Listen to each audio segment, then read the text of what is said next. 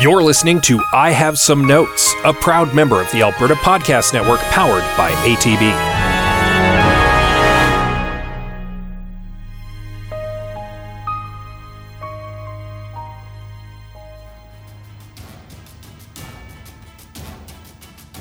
Hey Greg, Hey, I want to make a money uh sorry, a movie. a movie. Okay. Yeah, I think we should make a money uh sorry, a movie of Aladdin. Disney's Aladdin. Yeah. Okay, they've done that. Yeah, but it's a proven money uh I mean movie formula. All right. Uh, uh, I have some notes.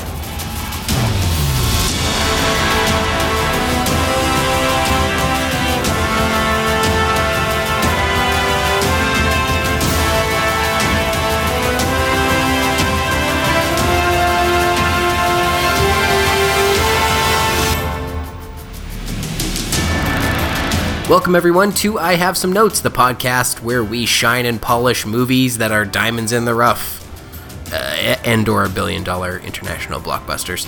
I'm your host, Liam Creswick, I'm Scott C. Bourgeois. I'm Greg Beaver. and today we are discussing the 2019 film Aladdin, directed by Guy Ritchie, based on the 1992 film Aladdin. Make guys- Aladdin great again. Yeah. no. I mean, Aladdin was already pretty great. Yeah. Right? yeah. Uh, veritable classic, yeah. Classic enough that uh how old were you when it came out, Liam? I was five. I was the perfect age for this movie. I I vividly remember getting. It wasn't the first movie I ever saw. The first movie I ever saw was Teenage Mutant Ninja Turtles i- in a theater. Um, but I do like very solid, clearly solid remem- opening salvo Yeah. there for your childhood. very clearly remember getting a big soda of some kind, pop of some kind, with like a, a plastic top of like just the genie's arms and like the straw coming out of his head. That sounds about right. Yeah, just what you know those like kids cups that have the toy Yep. hanging off the str- classic one of those things with like probably a bendy straw. Um, yeah, I vividly remember that and uh, f- remember this as fondly as any other Disney movie. Um, and this was uh, the same thing but acted out and made today. Yeah. That's kind of the current Disney formula is let's take a movie that was popular 20 years ago and then just do that again, except with people. Or or in the case of The Lion King and likely the upcoming uh, recently announced Robin Hood remake uh, with uh, CGI. Yeah, just a different kind of gorgeous animation. Yeah. Because the Oh, original It's- gorgeous animation for some reason doesn't hold up question mark. All right, sorry, are they redoing the the the Fox animated Robin Hood? Is that what you're? Uh, Oh yeah. you No. saying? Have you Oh, not I- seen that I- announcement? I did not know that. No, I did not. well, a, Are you, breaking you don't have your news. finger on all the Disney movie forums, Greg? I can't keep track of all the ones that they're redoing. breaking news. I mean, They I guess I should just announce that. assume that like whatever they've done in the past is is sooner or later there you know uh, Steamboat Mickey or whatever the fuck is called is gonna is gonna be released in theaters as a live action Yeah. uh, movie. Yes, well, this this one was uh, probably the biggest one of 2019 that they did, and I think the most success. I shouldn't I shouldn't speculate. I don't know if it's the most successful reboot, modern reboot of these movies that they've done, but it sure as hell made a crazy amount of money. Uh, it made over a billion dollars, and it cost them one point. Uh, sorry, not one point. Uh, 183 million dollars to make. So Yeah, that's that's pretty good return on your investment. very good return. Yeah, so much so that they announced a sequel already. Yep. almost immediately. Yeah, because it's bankable. I mean, you really can't go wrong. Uh, Guy Ritchie directed it. Uh, Will Smith, uh, Mena Massoud, Naomi Scott, and Marwan Kenzari are uh, sort of the main cast. Uh, and yeah, Will Smith uh, is just like a bankable movie star. Probably the only like I was trying to think like who else could you get to sort of fill Robin Williams' shoes? Like Will Smith's an agreeable actor. Like everyone. Yeah. Yeah. I like Yeah, no one's no one's like this is the elephant in the room. No one is going to measure up to Robin Williams' iconic performance as the genie in the original Aladdin. And you could have hired literally any actor or comedian in Hollywood and they wouldn't have been able to get out from under that shadow. But if you're looking for someone just kind of universally beloved and agreeable, you it's hard to go wrong with Will Smith. Yeah. And clearly, Will Smith is is having a lot of fun. Oh, which is yeah. good. I mean, like he, you know, it's it's nice to see uh, Will Smith en- enjoying himself. Uh, I don't know, some of his uh, more recent affairs have have uh, have seemed like he's just going through the motions, kind of uh, pulling a Bruce Willis of sorts, you know. But yeah, you're you're right, Scott. Like like Bruce or um, uh, uh, Robin Williams is irreplaceable as the, as the genie. He is the genie as much as the genie is him. So it's just uh, one of those impossible tasks to foist upon an actor. Yeah, but again, Will Smith uh, does pretty well, and as you said, he's he's clearly having a good time doing it. Like he is having fun in this movie, and it's kind of infectious. And once you get over that initial hump of seeing him as the genie, you you kind of get used to it, and it starts to fit. And you're like, yeah, okay, I see it now. I'm I'm down with this. Yeah, I don't even know that it was like any kind of stark adjustment. Like, I mean, it was a, an iconic role, but I, I definitely wasn't like "Uh, I'm strapping in for a genie that isn't uh, uh, Robin Williams. Um, I, I was I was charmed by him right away. This whole this whole movie was was really quite charming. Like, I, I, I definitely have some notes, but I feel like most of the things to say about this movie sort of exist in like the meta context. Um, like sort of like why it's made, how it's made, uh, the movie itself, you know, like the cultural context of it. Uh, the movie, just in a vacuum, start to finish, is like pretty darn enjoyable. Yeah, it's it's pretty okay.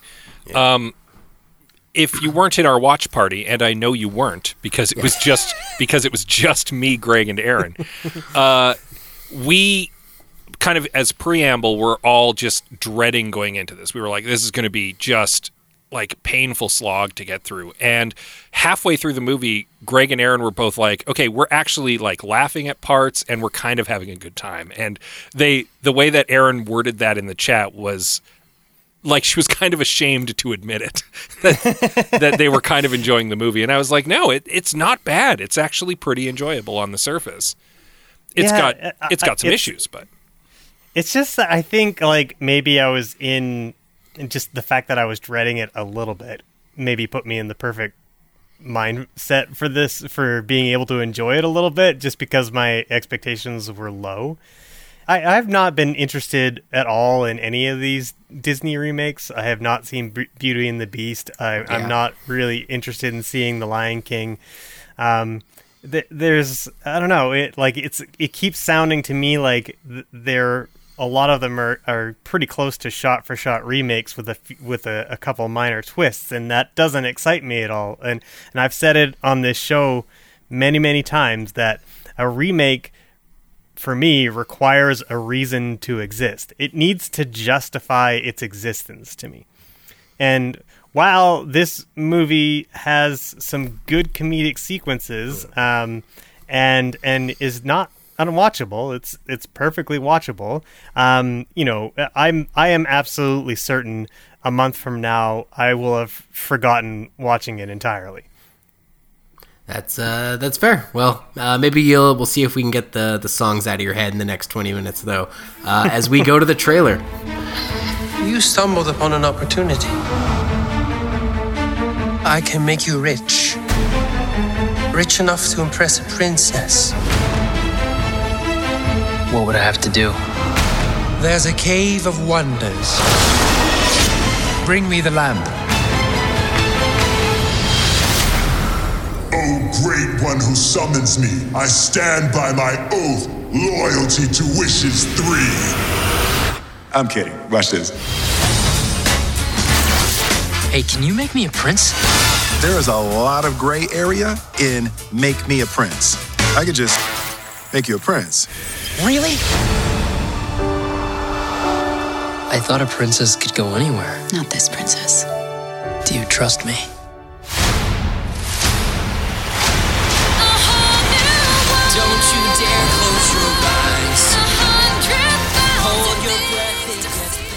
Thief finds a lamp genie comes out gives him three wishes you you've seen it you get it Yeah, we don't need to belabor the point of what Yeah. Aladdin is, right? Everybody knows the story. It's all good. yeah, it's real. That's that's the thing I like about some of the modern superhero movies, where they're like, we don't need to see Peter Parker get bit by the the spider again. We can just we all know. Yeah, We all know it. It's in And- the, it's in the cultural zeitgeist. And yet, people In some were ways, I would argue that this that this movie tries to like tries to gloss over some of uh, some of its plot points just because it feels like you might understand them already, like the uh, um, uh, Cave of Wonders.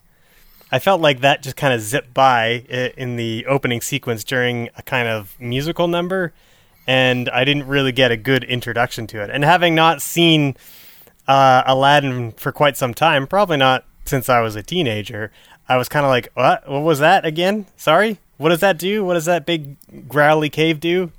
Yeah, and it's just like outside of town. Like it's just like yeah. geographically, it's just like People in Agrabah, probably like every other night, are woken up to the rumbling sounds of the Cave of Wonders, going, "Oh God, just find the diamond in the rough already. I'm trying to sleep." Te- Yeah. teenage, teenagers make out there. Like it's yeah. and it also like it kind of glosses over like the like in the in the original movie there's, you know, a good sequence that introduces the Cave of Wonders and what it is and the fact that it's like a hard it's a it's a secret. You know, there's like a jewel that you have to um put together in order to even access it, right? So there's a there's a whole good sequence that introduces uh, what the Cave of Wonders is and what the rules are. Whereas in the remake, it just kind of just like whatever we don't we don't need to worry about that, and and you kind of get a refresh of what the Cave of Wonders is when Aladdin is finally standing in front of it halfway through the movie. Yeah. I suppose there's something to be said about setting it up as kind of like a mystery and then answering the question of what is that all about, like toward the end of Act One. Yeah, I think it's a little bit more fun that way, and and and and having like I, I rewatched the original Aladdin this uh, this afternoon just to refresh my memory on it, and you know the the two movies are really uh, not that different, and uh, the the differences that exist, um, the the choices that the 2019 movie has made, um, are are none of them are really improvements or even really lateral moves. Most of them, to to my eye, uh, are are um, detriments. like cosmetic. Well, it's not. It's just like some of the some of the the moves, uh, like the the sideways moves on the plot. Um, um, some rejigging of of uh, Jafar, uh, for example. He clocks uh, Aladdin as the prince really quickly in the 2019 movie, whereas in the original, he doesn't figure that out until after he had tried to kill Aladdin and it's just like it, it's just the way that it works in the original just is is much more satisfying and and a little less I don't know uh, a little less messy I would say Actually, I have a question then because I was I, I, I didn't get a chance to like go back and watch the first one either. But there's a there's I can't remember if it happens in the original too. But is there like nickel and diming of whether he's lying about like he's obviously lying. That's that's part of the story. But like there's this thing where he's like, no no no, I'm a prince, and when you met me, I was lying about being a thief.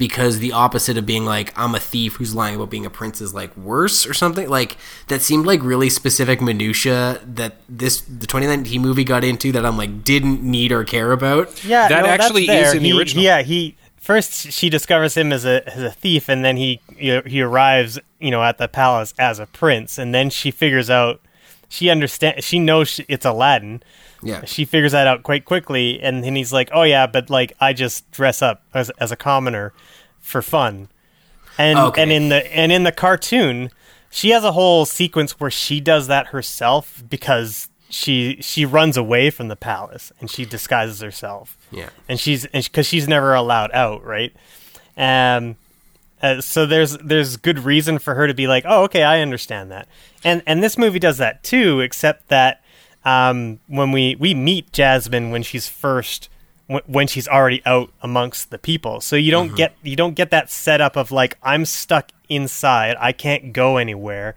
and she she doesn't have like a a, a talk with her dad about having problems with all that, so it's kind of like the setup is backwards. It's sort of what you were saying, the thing of like they just assume you know certain plot points. Yeah, and- or they or they just that. they just made they just remixed it in a way that made it worse, you know? And that's like most of the movie for me.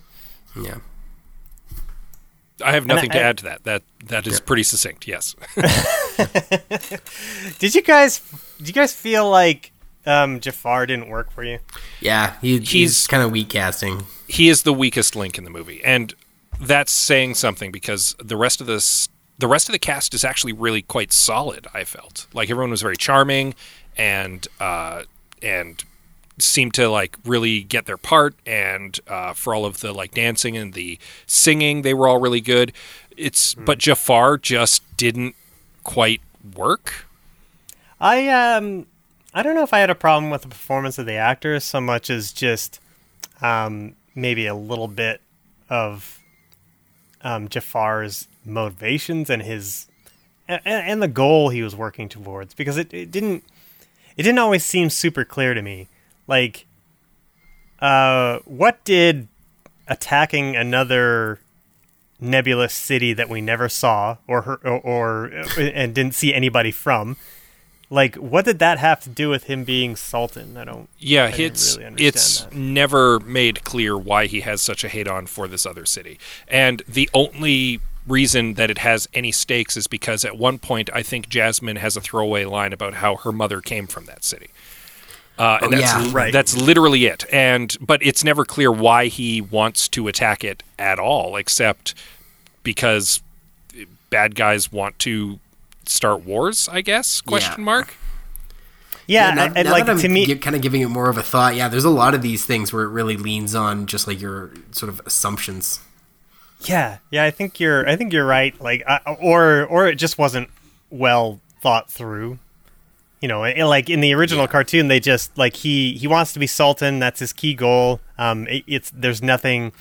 There's nothing else that really goes on with like his nefarious plans until he until he gets until he gets desperate and then he just decides like um like he he he hypnotizes Jasmine's father, and then he's basically like, uh, "I'm gonna marry your daughter," kind of thing, right? So the, the his his evil plan sort of evolves with uh, with the, his situation a little bit. Um, whereas Jafar in the 2019 movie, I I don't know, he just doesn't seem as clever.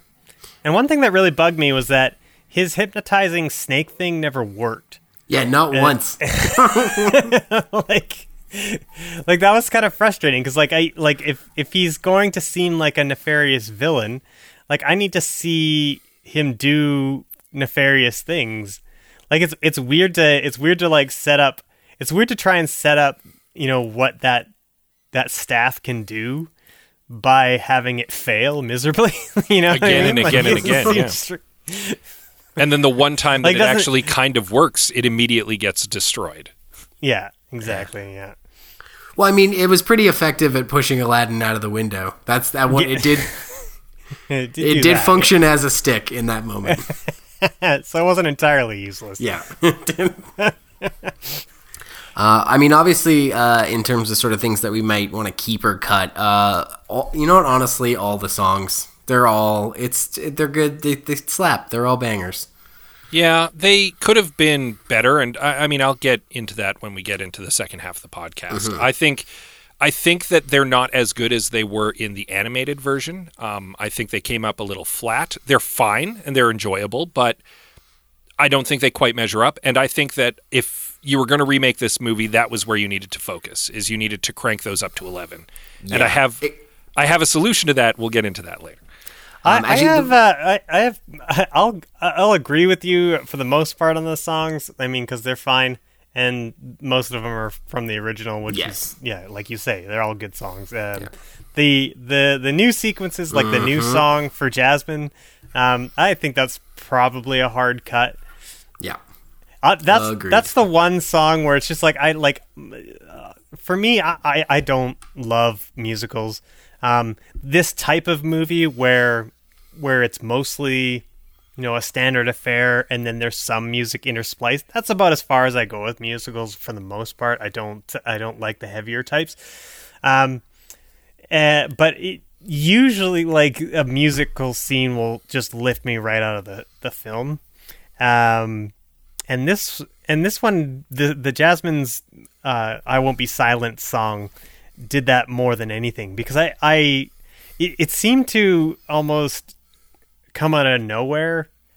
Um, and I know a lot of musical numbers do, but like this one really just like I didn't like because suddenly like she gets she's getting carried away uh, by some guards after um, Jafar is uh, essentially won at that point, and and then she just starts she starts singing and she's talking about not being silenced and her guards like disintegrate and disappear. And i was like okay well, what's happening uh, and then she goes back into uh, the sultan's room where everybody was and and continues to sing everyone out of existence and and and the message of the song is like uh, you know I I won't stay silent like I'm going to, like everyone's going to you know hear what I have to say I'm not going to be uh, I'm not going to be a, a sh- any kind of shrinking violet or anything like that. But like, at no point in the movie is she ever is that part of her character.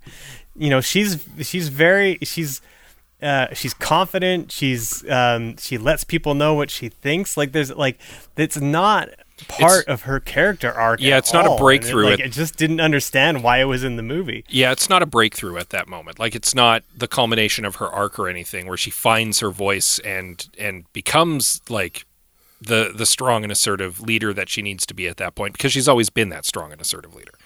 Yeah, Like right It's absolutely an, an observation I, I uh, observed, witnessed in a Lindsay Ellis video, but like the, in the cartoon, she e- there's even a point where she says to Aladdin, Jafar, and the Sultan in the original cartoon, "I'm not going to let the three of you just like boss me around and decide what's going to happen in my life," and like you know fucks right off. Uh, and there's not that's the perfectly cool, confident moment, uh, and th- this movie has nothing like that.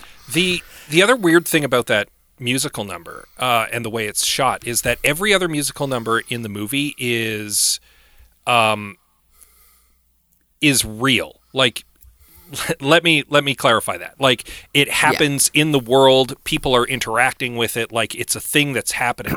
and then that one turns into this like weird inside your head thing with no indication that that's happening. So when the guards disintegrate, we were all like, "What is happening?" Uh, because none of the other musical numbers took place in like a weird moment of fantasy. They were all things that happened for real. And then this one is like inside her head in that moment and it was so different than all of the other musical numbers that it actually took all of us out of the movie for a minute because we were confused what was happening. that's an excellent point, Scott. Yeah, that that really illustrates why it was so jarring. Yeah. Um, yeah, Maybe Jafar's I- wand was backfiring. could be. Yeah. Uh, the other thing I would cut out of the the musical numbers is um, there was a there was occasionally a slight speed up and slow down of the film speed, and, that, and I and I could not figure out why it was there and why they were doing it. Yeah, I Did you caught that too, it, especially during the um, during the opening, uh, not the opening number, but uh, the number where Aladdin and Jasmine are, are racing through the, the streets. Yeah. One jump ahead of the bread line. Yeah, one jump. That that's that song. There's there's a couple moments where like things slow down into slow motion for a moment or speed up really quickly, and it was it was a it was a choice. It was a choice That's, that that's happened. Guy Ritchie, baby. What are you talking about? Yeah, but it was so it was so subtle that it looked wrong. I mean, I know that's part of his style, but like it didn't. it just looked. It just looked like someone had, uh, you know, when it looked to to me, it looked like they had uh, filmed the original sequence uh, with a song that was playing at the wrong speed, and then when they got to the editing bay, they're like, "Oh, this isn't the right speed. We're gonna have to speed up the film in order to to match the actual timing of the song." I wonder if it has anything to do with 3D. oh, maybe was the movie in Like 3D. if he's if he's doing sweet parkour moves through the streets of Agrabah and his like you know his knees are coming up out of the screen, it would slow down so you get this shot of like him and Abu like you know catching air, slows Hmm. down a bit with some of the notes and then back into like the action. Probably it was probably for for 3D effect. Could be. Could be. That's actually a good yeah. catch. On that note, like if we're talking about other things to cut, I would cut Guy Ritchie, but I have good reasons for that. but I, I have a reason for that. Uh, was there anything that you guys really liked and, and would want to overall keep? I mean, Like- I suppose I'll, uh, you know, I'd keep, I'd keep the cast largely. I mean, Yeah. I thought they were all quite good. Um, I didn't, uh, I, I, I uh, I agreed with what you had you had said about most of the songs being flat. I think except for the one when he's like showing up as Prince Ali Ba- or uh, as a prince. That one I think is better than the original because they like really make a, a to do out of it. I disagree vehemently, but uh, I think I think it uh, I think it is, if anything, the the very picture of uh, one that could have been bigger and better and was kind of flat.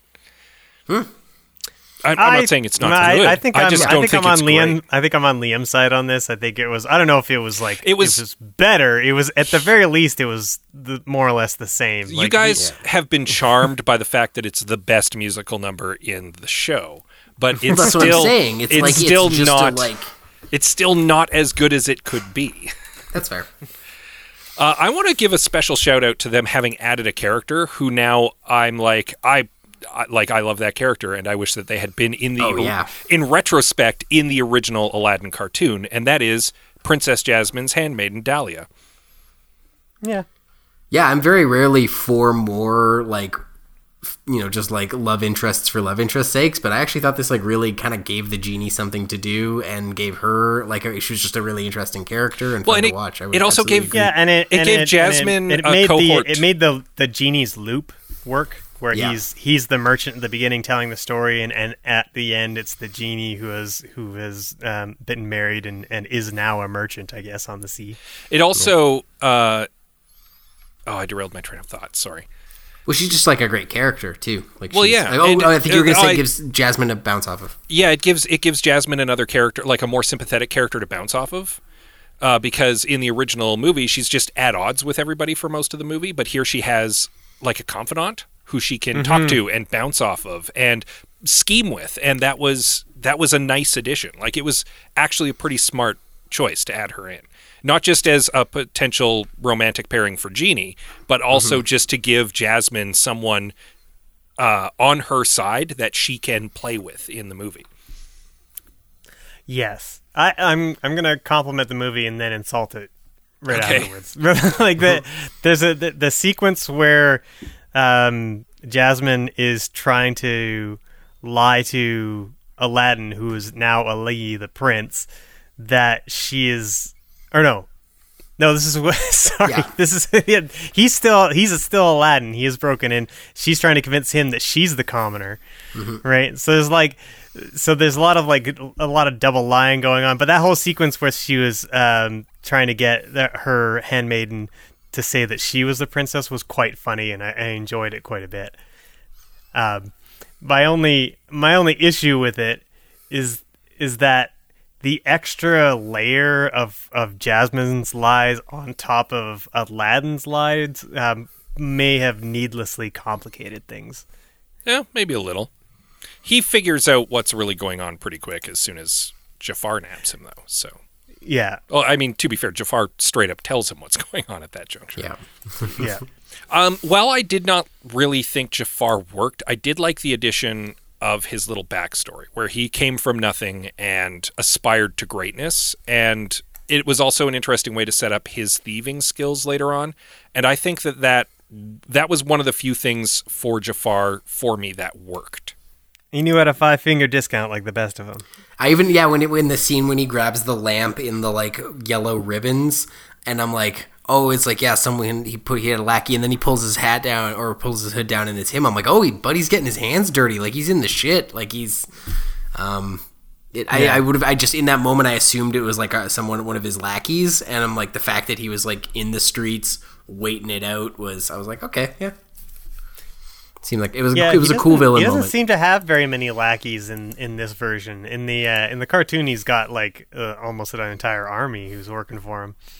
Yeah, it's it's a it's kind of in the background that because he's the vizier, the soldiers in the palace are kind of following him right up until he like enacts his coup and they're and they're called to task at which point they're like no we like we don't answer to you we we're loyal to the sultan which was Well, kind that- of a nice this turn Yeah. Yeah. this brings up something that like that I I was kind of hilarious to me when I was watching it. It was like when Jafar wishes to be the Sultan, right, and and Genie makes him the Sultan, quote unquote, it's like he just gave him a Sultan hat, Yeah, and I was like, I was like, I was like, well, does anybody have to follow the hat?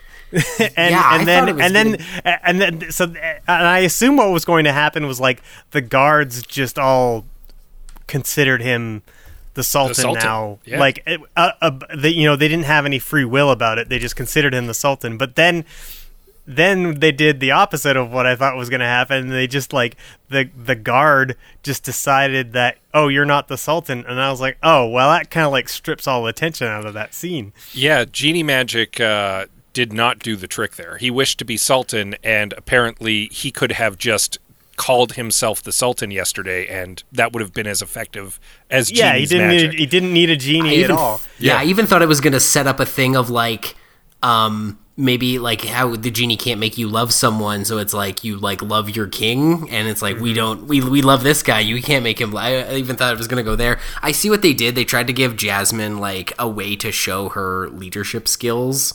By, by talking the, the soldiers Yeah. into you know but yeah you're right there's no he, he, he blew a wish I mean, uh, you could argue that um, there's a theme of the wishes never working out the way that the wisher intended. Which is, to be Um, fair, like very true to the original genie stories. Is Yeah, that you yeah. wish you wish for a thing and it never quite works out the way you want. Yeah. So it's it. You could argue that that's a perfectly valid way for like he, he wishes he wishes something without thinking of the details and then it instantly blows up in, in his face, which is uh it's not it's just weird. It, it just didn't play well for me in, in the in the moment but um i can i can also be convinced that it's a perfectly valid On um, the- direction. On the subject of uh, genie magic that kind of comes off a little wonky, we were joking in the chat while we were watching. Uh, when everybody starts calling him out on the fact that a, Ababwa is not a real place.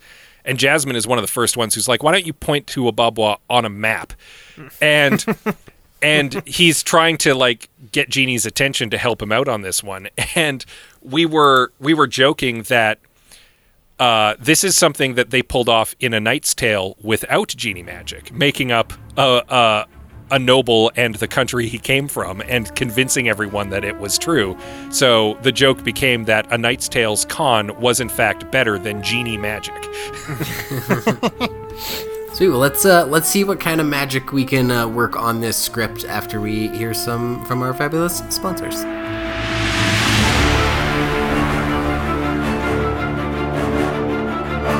This episode of I Have Some Notes is brought to you by Storylines, a podcast from women in film and television Alberta.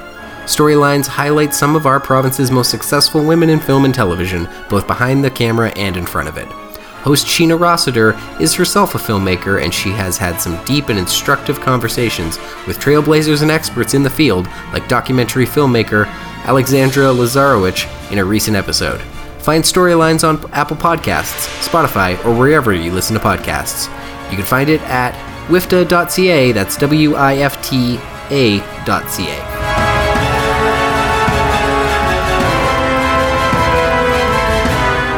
Welcome back to the show. We're talking about Aladdin, the 2019 film uh, directed by Guy Ritchie. I know off the top, uh, Scott, you had mentioned uh, Guy Ritchie. Let's uh, let's get into the notes on this movie. Yeah, I was saying that we should maybe switch out Guy Ritchie for a different director. And I'll admit that my knee jerk reaction upon watching this film was to suggest maybe this movie should be a little more Bollywood. And again, that was my knee jerk reaction, but we actually got some correspondence from Aaron Fraser over at the Bollywood is for Lovers podcast prior to recording this that gave us quite a bit of food for thought, actually. And we feel is pertinent because it, it brings in uh, a discussion about uh, about the culture, and I think that this is like a good time to to bring that up. And and Greg, I think you're the one who was actually having the correspondence with her, so so maybe you're the one who should uh, kick us off on that. I I also say I don't think you're the only one who had that knee jerk reaction. I was I was sort of on board with you there too. Well, yeah, and even in fact, even Greg, uh, yeah. S- Scott, you're um, one of the ch- well, YouTube channels you watch quite vehemently and, and recommend a lot. Uh, Lindsay Ellis had also said that it should have been more of a Bollywood movie. So it's it's a it's a common refrain, and uh, Aaron Fraser um, warned us to, to to guard against that um, um, because of, of so many um, film critics who who had mentioned that uh, the Bollywoodness of it could have been turned up quite a bit more, um, and and essentially that could be implying that Indi- Indian pop culture and Middle Eastern pop culture are somewhat interchangeable, and I had I, I I was I was happy that she reached out to us because I, I I like you Scott had a moment when I was watching the film. It was when they the during the ballroom dance scene. Yep. There's a there was a real Bollywood quality to to that particular scene. And I had that same thought. I I was like, "Oh, okay, this I get it. Like, you know, we're we're going for like a bit more of a Bollywood thing." And then I thought, "Well, you know, it's not an Indian film and it's not set in India and I and I kind of felt like slightly ignorant for having having thought that. Um, I have a really tough time in this particular space of um, you know this brings up all sorts of things of like cultural appropriation and um, uh, and um, how complicated that would be depending on who is working on the film and um, and does does the producer of that film does that matter too? If it's if it's like soulless white you know Disney company Well, yeah, and there's, making like- a Bollywood movie that's like that's that's not set in India or whatever does that make a difference for how you know that cultural appropriation may be viewed or Yeah, is it well, even cul- cultural appropriation Is You it know, cultural like it's some- appropriation for Disney to even be making Aladdin in the first place? And Yeah, then is it is yeah. it even kind of worse if they're making an Indian style movie about a Middle Eastern story from a North American perspective? And that's that's a fair criticism. And that's still the reason why I think we should jettison Guy Ritchie as director. But rather than bring in a Bollywood director, I think maybe they should have reached out to a Middle Eastern director and had maybe someone from that culture and steeped in that culture bring their eye to it and bring their vision to that to that very Middle Eastern story. Maybe that was the way to go with this. I think that is um, a thing that um, you know when it comes to uh, the face of their film, Disney is more than happy to um, look the part in terms of you know being a more woke looking movie, right? You know, they cat especially with Aladdin, where they've you know they've cast um, all Mister Middle Eastern actors and uh, actresses, um, aside from the the Swede dude, which we somehow didn't talk about. Well, and let's be fair, Will Smith. Yeah, yeah, but it's only on the surface, right? Like the face of our film is, you know, minorities and things like that, but uh, underneath it, the director is is still, you know, a white guy, the writer, so on and so forth. So, at least I think I haven't looked up actually who the writer is of this movie. I just kind of assume that that's the writer is probably uh, uh, white as well because I, all I have Wikipedia are. up, and I just hovered. I hovered over John August, and it's it's Mr. Clean. So yeah. yeah, I, I think you're right, Scott. Like I think I think passing it on to a, a Middle Eastern director is the is the right way to go because um, it's it, you know it's almost impossible to uh, really um, give uh, a movie the flavor of a culture without you know having someone who is steeped in it um, be building it from the ground up and Mhm. and and this, you know this is part of the reason why I you know I think Hollywood struggles so mightily with this is that um, you can't you can't escape who you are when you're a screenwriter Yeah. and you can be you can be asked to write for for minorities but I feel like it not only is is is that difficult but it's it's also I think I think there's an inherent fear with from uh, from writers to be doing that. Because I, I know how I would feel if I was asked to write for uh, like a black person or something like that. Because like I was like I don't like how do I know that I'm I'm writing this authentically like or or, or that I'm representing them correctly. It's not even You know? writers. Like every every person who has a hand in the craft of making a movie brings that that perspective to it. I it was uh, I was this many years old when it was pointed out to me um, that a lot of movies will put like a weird f- like sepia filter over shots of the Middle East or Mexico. Mm-hmm. Um, and I'm like, and it was they showed it side by side, but like of what you know the uh, any other part of the world looks like on any given day. It's mostly sunny skies, uh, and then next to it, uh, a f- footage from a movie where it's yeah, it's they called it like the shithole filter of like making the sky look dark and crappy over you know Iraq or Mexico City, uh, and it's like it, every everyone who makes the movie has a hand in like uh, projecting and amplifying those like you know cultural blind spots or full on biases. Yeah.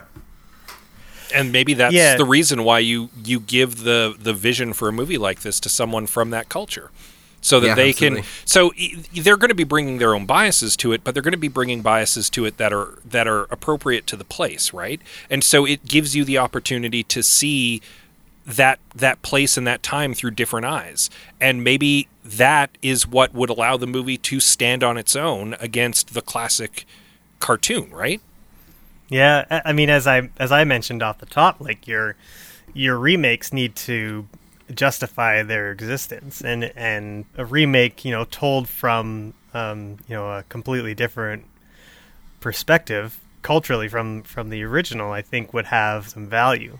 oh absolutely no question And also, I mean, we've got Guy Ritchie, and they didn't put a special song in the soundtrack. I, I don't know what we're even doing here. Uh, he can go. I I kind of feel like it, within this conversation, we've kind of almost like nullified uh, our ability to move forward and attempt to try and fix this ourselves. I got an easy one. No, I got, I got, I got, I got two. I'm, I'm I got two easy ones. First off, if we are going to keep Guy Ritchie, I want to hear the specials. And then the second one is uh, they should have kept uh, Gilbert Gilbert Gottfried as the voice of Iago. yeah There's- i there's actually no, re- no reason, no no disrespect to Alan Tudyk, but Gilbert Gottfried is alive and well. Uh, I can't imagine he would turn this down. Should have been Gilbert Gottfried. I, I said that in the chat while we were watching this. Like that parrot should still be voiced by Gilbert Gottfried. There's no reason. I bet Alan Tudyk said it. Uh, he's kind of become their like good luck charm. He he's slowly turning into like the next Frank Welker, where if people need an animal voice, they go to Alan Tudyk. Um, I think we can still make some structural changes to the movie, even if even if we're not necessarily going to be trying to come at it from a cultural perspective. We all identified some weak points that I think could could still be touched up. Like ha- we all believe that Jafar is the weak point of this movie. So I think if we focus up on that, we can still make the movie better. Yeah, I agree. yeah. The tough part, I think, for me is like, okay, uh, we're gonna make Jafar better, but like, how do I do that in a way that's just not making His- it like the original cartoon? His, I mean, but also like his wand could work. That'd be a good start. yeah, that would that would definitely be If his uh, wand a did start. anything cool at any point. I think, yeah. I think that it would be interesting if at the beginning Jafar's kind of got the kingdom on lock. He's Sultan in all but name, but that's still not good for good enough for him, and he's part of the reason why Jasmine is having woes with her father because she's being like kept in the palace and she's not allowed to go out and she's being told to stay in her place and whatnot because that's what Jafar wants, and he's doing that through the Sultan, who's under his control. And it's only after Aladdin gets involved that Jafar's control starts to slip. I think that would be an interesting way to allow him to demonstrate his power early on and not seem so impotent early on. Yeah, I'd agree. And also, I think we, we talked about this a bit ahead of time uh, at the beginning too. But like, really, maybe beefing up sort of the, the myth of the Cave of Wonders, mm-hmm. uh, giving giving us some sort of meaningful background to that. I think would have would have added a lot uh, world building and mystery as well. Also, maybe this is maybe I'm being pedantic, but the I, I get that you're not supposed to take anything but the lamp, but like the physical act of putting two hands on it is what constitutes taking it. I feel like was maybe a rule that should have been I And then was again, I guess Ge- genie rules are gray area. I just like I'm like he's just holding it. Like he hasn't. He didn't like try to take it. He's just holding it. And uh, further to that, like I was joking, the Cave of Wonders says "touch nothing but the lamp" as they go in, and then Carpet and uh, Abu promptly touch everything. Like Yeah. they're knocking down coins, they're landing in piles of stuff. And it's like, okay, so I guess it's okay to touch the forbidden treasure after all, because everyone everyone has touched it at this point. Like Aladdin's touching it as he's climbing up the, the way. Um, so yeah, it was it was also a little unclear what constitutes taking it when uh, Abu took the gem, and then the cave decided at that point, okay, you've been touching that gem too long. Now you're officially taking it. Um, and how does carpet not count as treasure in the Cave of Wonders? Like, it's a flying I- carpet. It's got free will, I guess. I don't know. I don't understand um, the purpose of the diamond in the rough um, part of it. Like like Aladdin's the the diamond in the rough. I get like I get that, but like I don't know. I just don't. It just doesn't. I don't. I don't know. I don't- It, it I- seems weird that they, that the cave demands a specific person. Like presumably Yeah, it's got the weird cave. chosen one energy. Yeah, that like Yeah, you doesn't don't presumably apply. the cave's been around for like you know thousands and thousands of years. Like, is there like one per generation? Like, how does that, or or is it like, do they do they have Yeah, to it's meet Highlander some rules. moral standard or whatever? Yeah, My- my argument- born to Yeah, it's, it's, it's Milnor. It's Milnor's rules. My argument is that that's maybe a holdover from the original cartoon, and even It's then, exactly it's what it is. even then it's oh, pretty 100 unclear percent it is. what it's yeah, about. and I, I think I think fixing that maybe maybe might be a little bit of fun. Just Well, and it's um, easy to like, cause, like because you can you can introduce like um, uh, the thieving into that part of it. Like perhaps the the bracelet that Aladdin steals from uh, uh, Jasmine, Jasmine. is one half of like because in the in the original cartoon it they the you need scarab. two halves of a jewel in order to open up the, It's the a scarab. Yeah, the scarab, right? So like if it was like if he stole the bracelet and the bracelet was part of the two halves and that's why Jafar goes after Aladdin because he's got the other half of the thing that he needs, then you're then you can easily put everyone in the right spot at the right time when you you know without needing the that- diamond in the rough prophecy. And the reason why the Yeah. diamond in the rough prophecy doesn't need to be a thing is Jafar could have been sending people into the cave for years and they just keep touching the forbidden treasure. It's not that Yeah. the cave wants a specific dude, it's that the cave is itself a trap and anybody who touches the forbidden treasure dies. Uh, but Aladdin, like Jafar, throws the dice on Aladdin because Aladdin gave back Jasmine's jewelry. So maybe he can resist the temptation to touch the forbidden treasure and get me the lamp. And so Yeah, he's just the next in a line of of idiots who's being sent into the cave on the hopes that maybe this guy's the one guy who won't touch the forbidden treasure, and then Aladdin doesn't until the monkey does. Yeah, yeah, I think I think hard cut the the diamond in the rough thing that definitely stuck right out.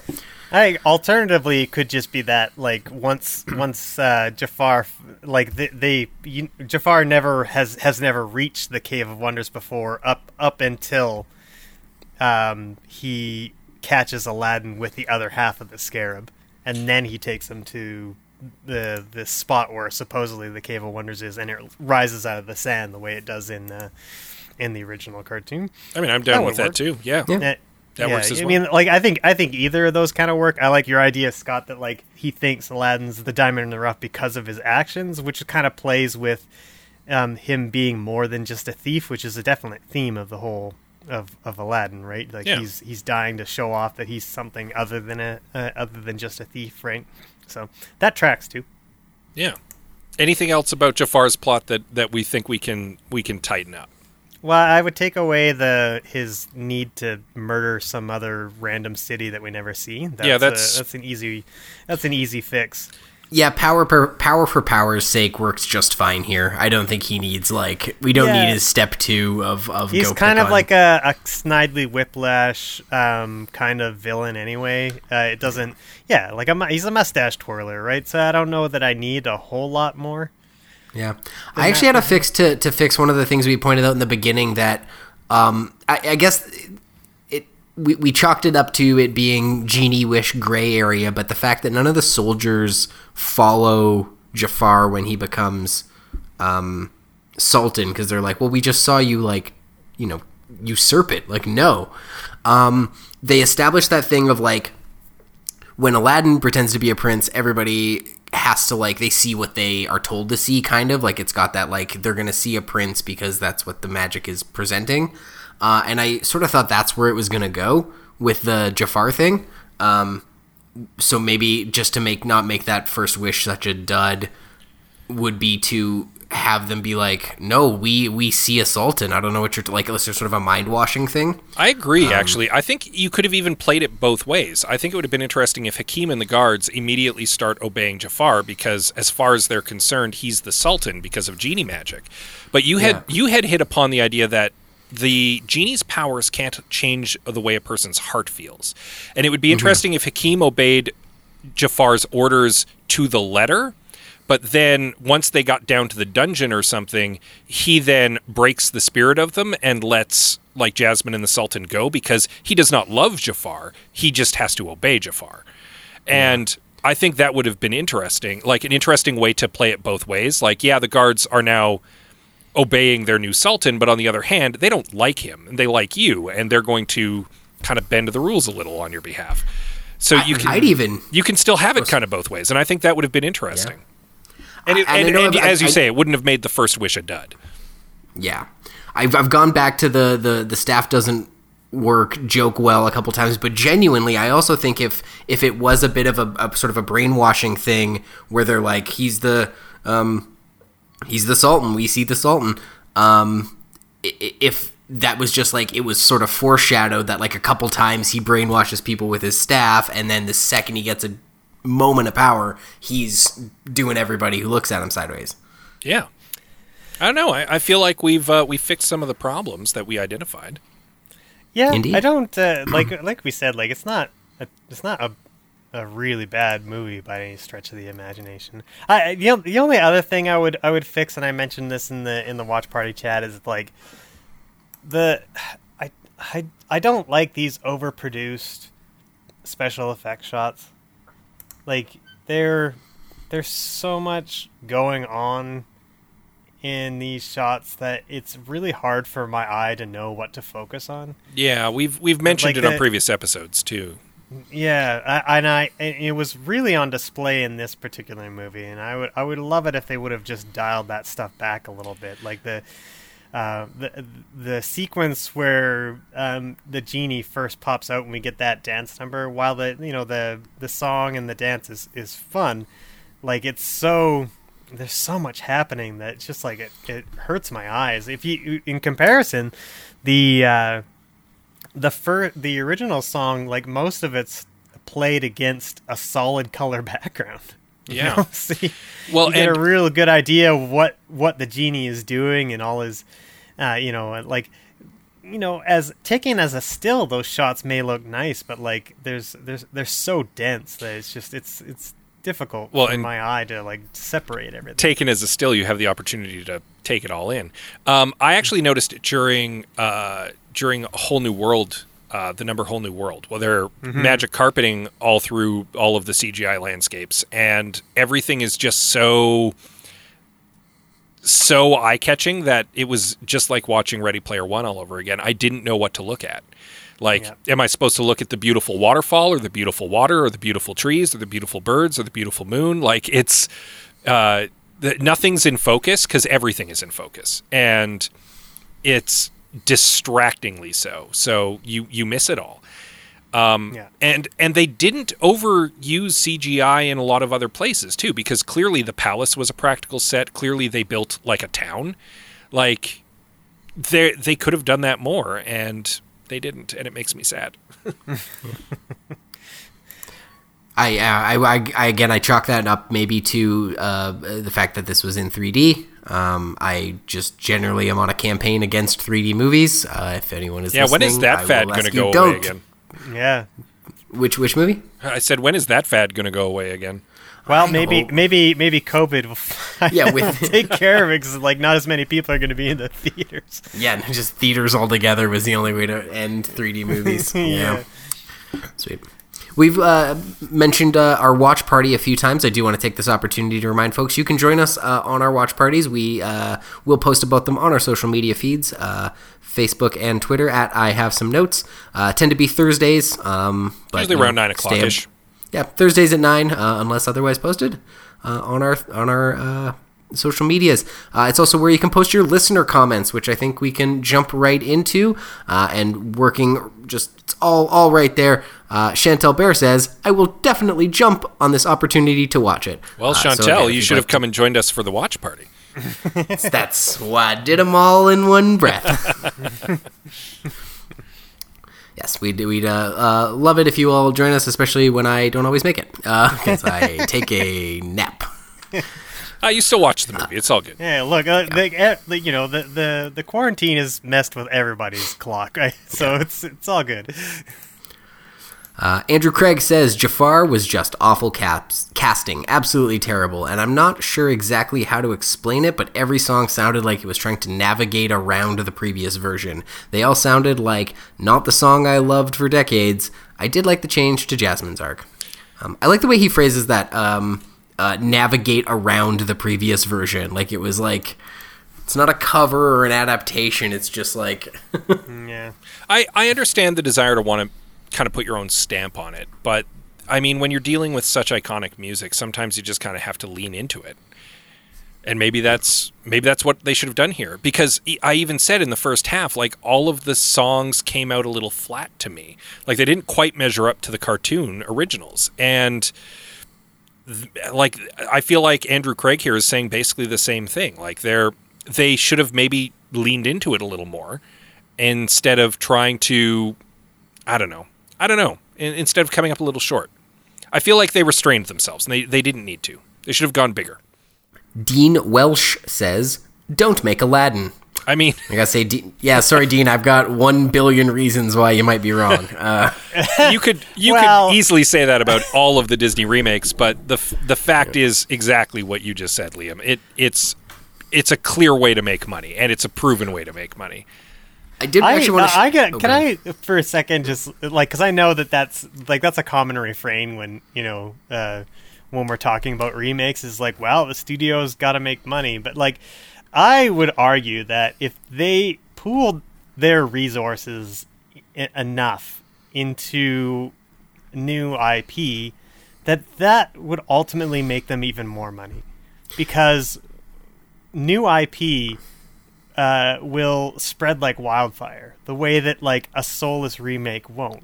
Like, sure, Here's- yes, here's- they made they they made a, a billion dollars off of this. I get it, I get it, but like that, like the, you know, what you're really looking to do is to uh, make the next um, you know, Game of Thrones or or Star Wars or or something like that. You're looking you're looking for the next you're looking for the next franchise, and you don't do that with with something that you know patently exists already, and you certainly don't do it by taking that old movie and then just like wallpapering. Uh, you know, live action actors over top of it. Well, and I'll But do you one here's better. The thing, here's the thing, though, is like this often gets phrased as like studios are lazy, studios this, but they're giving people what we've told them they want, and it's the same thing with 3D movies. They keep making them because people keep paying and going to them. It's not like they're like nobody forced a billion dollars in ticket sales of Aladdin to happen. It was something the people wanted, and so I, I, I've I've completely cons- resigned myself to the fact that like people want what they've seen before, and we're there's always going to be some level of this in popular Oh, yeah. media. Here's- like yeah. I Here's just, I just thing. think It's, like it's to- up to, to us the- to vote with our dollars and not. to the, the to the level yeah. that they're to the level that they're doing it these days like because there's you know it, you know it, it, it's you look at the movie slate especially during the summertime and it's Mm-hmm. all sequels or remakes like a hundred percent of them right and like that that in and of itself is just like Because we tells me demanded that like nobody's nobody's ha- has any uh, any des- you know no studios have any real desire to f- to find the next really good IP And- Because- and, the reason for that is like a because it's difficult and b because you would have to you you have to make multiple multiple movies you have to basically like just like load up your uh, revolver with as many bullets as you can and just like keep firing until something uh, hits pay dirt, right? Well, I Um, think it's just that we haven't given them the reason. We've shown them that we'll we'll show up to like. Yeah, it, I, I I I blame the consumer mostly I- for this, not not the studios. I also blame the consumer, I, uh, but for different reasons. Um, Greg, you are correct. Uh, coming up with new IP is difficult and it's risky, and that's why studios are more likely to try to go with something safer and proven. Liam, you're correct. People vote with their dollars, and they have voted for remakes and remasters for several years. The problem is, have you noticed that they never have anything good to say about them? People don't know what they want. They keep saying they want these remakes and they keep going out and spending a billion dollars to watch them and then they go home and they go on the internet and they do nothing but complain about them. And talk I about how they're that- not as good as the original. Talk about how the new Star Wars movies, which made a billion dollars, are terrible. People don't know what they want. They say they want more of the same, and then they complain that it's not the same because it's not the same. It mm-hmm. can't be the same. The the thing that you love already exists and no sequel, no remake, no remaster is going to be the same as that thing. And people legitimately don't know what they want. And they spend their money very poorly. they make poor choices. Yeah, I this might seem very cynical of me, but I'm the more and more I've you know look at this over the years, I think the the loud people on the internet or even the thoughtful people on the internet like us are m- much fewer and far between than just like hungry mouths that want entertainment and we're more than happy to like "Uh, one more please this is the weekend for new movie Brr." like I, I really think we're just it's it's it's the same reason McDonald's has one billion serve. People just yeah. It, Because I- people like, like, stuff look, that's look. easy. Yeah. Look, as as as someone who loves safe and familiar, like I know that better than anybody else. Like like I you know, during the pandemic, like I could have spent a lot of time watching new movies and things like mm-hmm. that, but I spent most I've spent most of it so far watching The Simpsons and Star Trek: The Next Generation yeah. and like so I, I I like I like safe and familiar, but like the things that I get really excited about in in movies is um is a is a movie that shows me something something new, something like uh, I you know I want to I want to I want to go I want to go to a movie and feel and feel surprised and and get attached to new characters and get excited about um uh the a new a new set of world building and things like that right?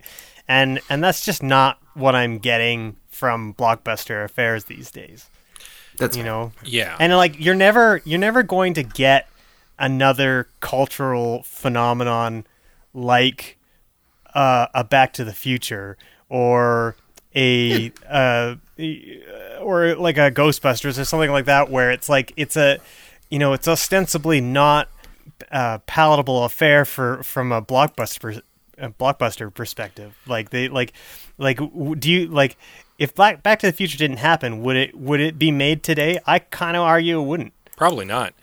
Uh, Because, however, because it doesn't have any of the elements that studios are looking for. It doesn't have big action or anything like that. It's about a guy who goes back into the past to to save his there's been- parents or whatever, I mean, to- making sure his parents fall in love. Like it's not, you know, it's it's just not something that like that uh, any uh, like a, a a soulless executive at Disney would look at and be like, "That's the script for me." I agree with you and I kind of disagree with you because there have been original quote unquote movies that have come out in the past few years that do linger in the pop culture. They're they're few and far between. Frozen. But I'll I'll cite Guardians of the Galaxy right now.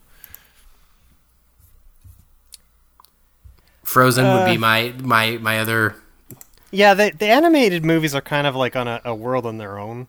Like the like that's the kind of like the one place where like it feels like um, original scripts are allowed to f- thrive, and I and and even that's sort of disappearing because Pixar is making mostly sequels these days, and and uh, and not as many um, original films, which is kind of a disappointment. But like, I don't know, for some reason, animated um, films are are just a little bit different. Uh, animated films And, and are if expected anything, to be a they more. they show you like that's the the ability for like that kind of stuff is still you know it can still make a lot of money.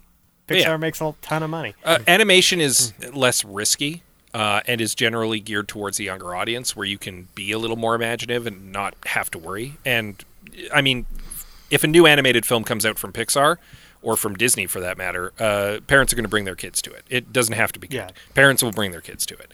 So Yeah, it's that's a it's a little less risky. Uh, a place to try out a new idea. But again, back to my my original one, which was Guardians of the Galaxy. That was a huge risk. It was very different from any of the other superhero stuff that they'd done, with a cast of nobodies, like not recognizable characters at the time, with a director who was a little unproven at that time as well, and they hit it out of the park, and people are still talking about Guardians of the Galaxy. It changed the Marvel Cinematic Universe. It was such a, a departure that was so successful. It it retroactively started changing other Marvel movies, and Yeah. so like there is room for it even in the blockbuster space for you to take a gamble on a new IP and and for it to make a splash. Yeah. Yeah. Let's uh, we'll keep the keep the comments moving here because we'll Yeah, we we show. we got off on a way huge. That was great. That all that from uh, From Don't Make Aladdin. That was three three words. Uh, that was great. Uh, Nathan Martin uh, doesn't do it in three words. I don't know if it's going to inspire uh, the way the last one did. No, just kidding. Uh, Nathan Martin says, "Damn, I missed this one. I don't know how, but I did, and now I'm sad. But I got a notification that I'm now a top fan on Facebook. So there's, so that's cool. Uh, are you a top fan know- of Aladdin? I don't know how it's taken Nathan Martin that long to become our top fan on Facebook. Oh, fair enough. I, I was I was thinking that he was the top fan of Aladdin on Facebook for a second, yeah. which was really impressive for someone who apparently hadn't seen the movie. Tax says, shift the story to Genie, make his limitations more clear, and have it be about him manipulating Aladdin and the events of the story. Maybe feign that he's chaotic trickster before revealing he wants freedom, but has learned not to trust anyone. Um, I, yeah, I kind of like this idea. Like, I, I think this is a really interesting perspective to take. That, like, the idea to me that, like, uh, the genie is a bit more menacing and a bit more manipulative, and that way he has he has an arc to become, you know, a, a better person throughout the film. I think that would actually be kind of fun. Yeah. Well, and it would be interesting to juxtapose that with the fact that kind of Aladdin's journey in the movie is also to be a better person in a way. Mm-hmm. I mean, he's already a pretty good person, but like to learn to trust in himself and be himself is kind of his story, and that that being transposed from the genie's perspective might be an interesting way to take it, and might have been Yeah. the way to make this movie stand on its own as as yeah, different. than it the might original. it might change Aladdin's character quite a bit in order to have you know a proper contrast between the two or or something like that. That so- that yeah. said, uh, if you shift the story to Genie, the movie is no longer Aladdin Yeah. because there's a reason. it's Genie in the chocolate yeah, the movie becomes Genie because Oh, there's a reason Aladdin is the name on the marquee. It's because he's the main character. It's about his story. So if you shift it to Genie, it's not really Aladdin anymore. Is is my only point to that. Yeah, his I version mean, of Never Had a Friend Like Me sucks. when it's the other way around. He's yeah, just wouldn't making be, apples It wouldn't be appear. the first time that a movie's like made a lateral move on a character like that when the in during in their remake. I think so. Yeah, agreed though. Sweet. Well, that's uh, that's been uh, our notes on Aladdin. Uh, good good job, uh, Disney. We approve. No, uh, you may continue to make movies. you I- have signed off. I saw Beauty and the Beasts remake, and it was eh. Uh, and Aladdin Jungle was Book definitely better. slaps. I, I, I will I will go to bat for the Jon Favreau Jungle Book every time, and then I have seen no other ones. Fair enough, but the, Aladdin was definitely better than Beauty and the Beast. I'll, I'll say that. Nice. I had actually forgotten that they'd done the Jungle Book too. It's great. I highly recommend. And the songs the songs hold up. They only do the two you need, and they're great. okay. Um, but that's for another podcast. Uh, you can follow us on Twitter and Facebook at I Have Some Notes. You can find our podcast feed at I Have Some IHaveSomeNotes.com. If you like the show, please consider rating and reviewing us on iTunes. It really helps us out. You can also find our episodes on the CKUA radio app. Download it from the Apple App Store right now. And remember, check out all our sibling shows over at the Alberta Podcast Network, powered by ATB at albertapodcastnetwork.com. we post new episodes every damn week now, so tune in to or a week from now for Alita Battle Angel.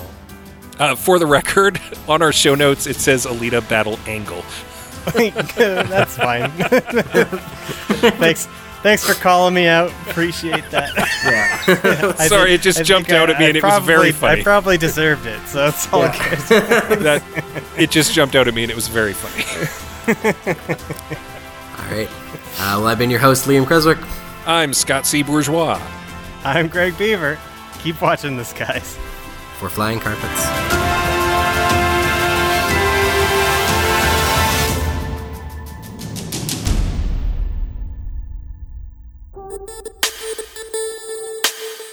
This episode of I Have Some Notes is brought to you by Inventures Unbound, the ultimate platform for innovators, investors, and industry to share, inspire, and interconnect virtually. Even in these times of distancing, connection and innovation are more important than ever. Inventures Unbound is brought to you by Alberta Innovates to ensure that Alb- investors have opportunities to connect with ideas, investors, and industries from within our borders and reaching far beyond. Join the launch of the virtual community with live stream events on June 3rd and 4th. The opening keynote is renowned neuroscientist Tali Sharot, who will speak on how innovators and investors can harness optimism and vastly improve their decision making skills. Other topics due for a deep dive will include smarter cities, vibrant communities, healthier living, broader thinking, agriculture in the technology age, and innovation of work. And you won't want to miss the all out live stream pitch battle event. If you have a pass to Inventures 2020, you already have access to all of Unbound's goodies. If you'd like access to just Unbound, there's a pass at InventuresCanada.com.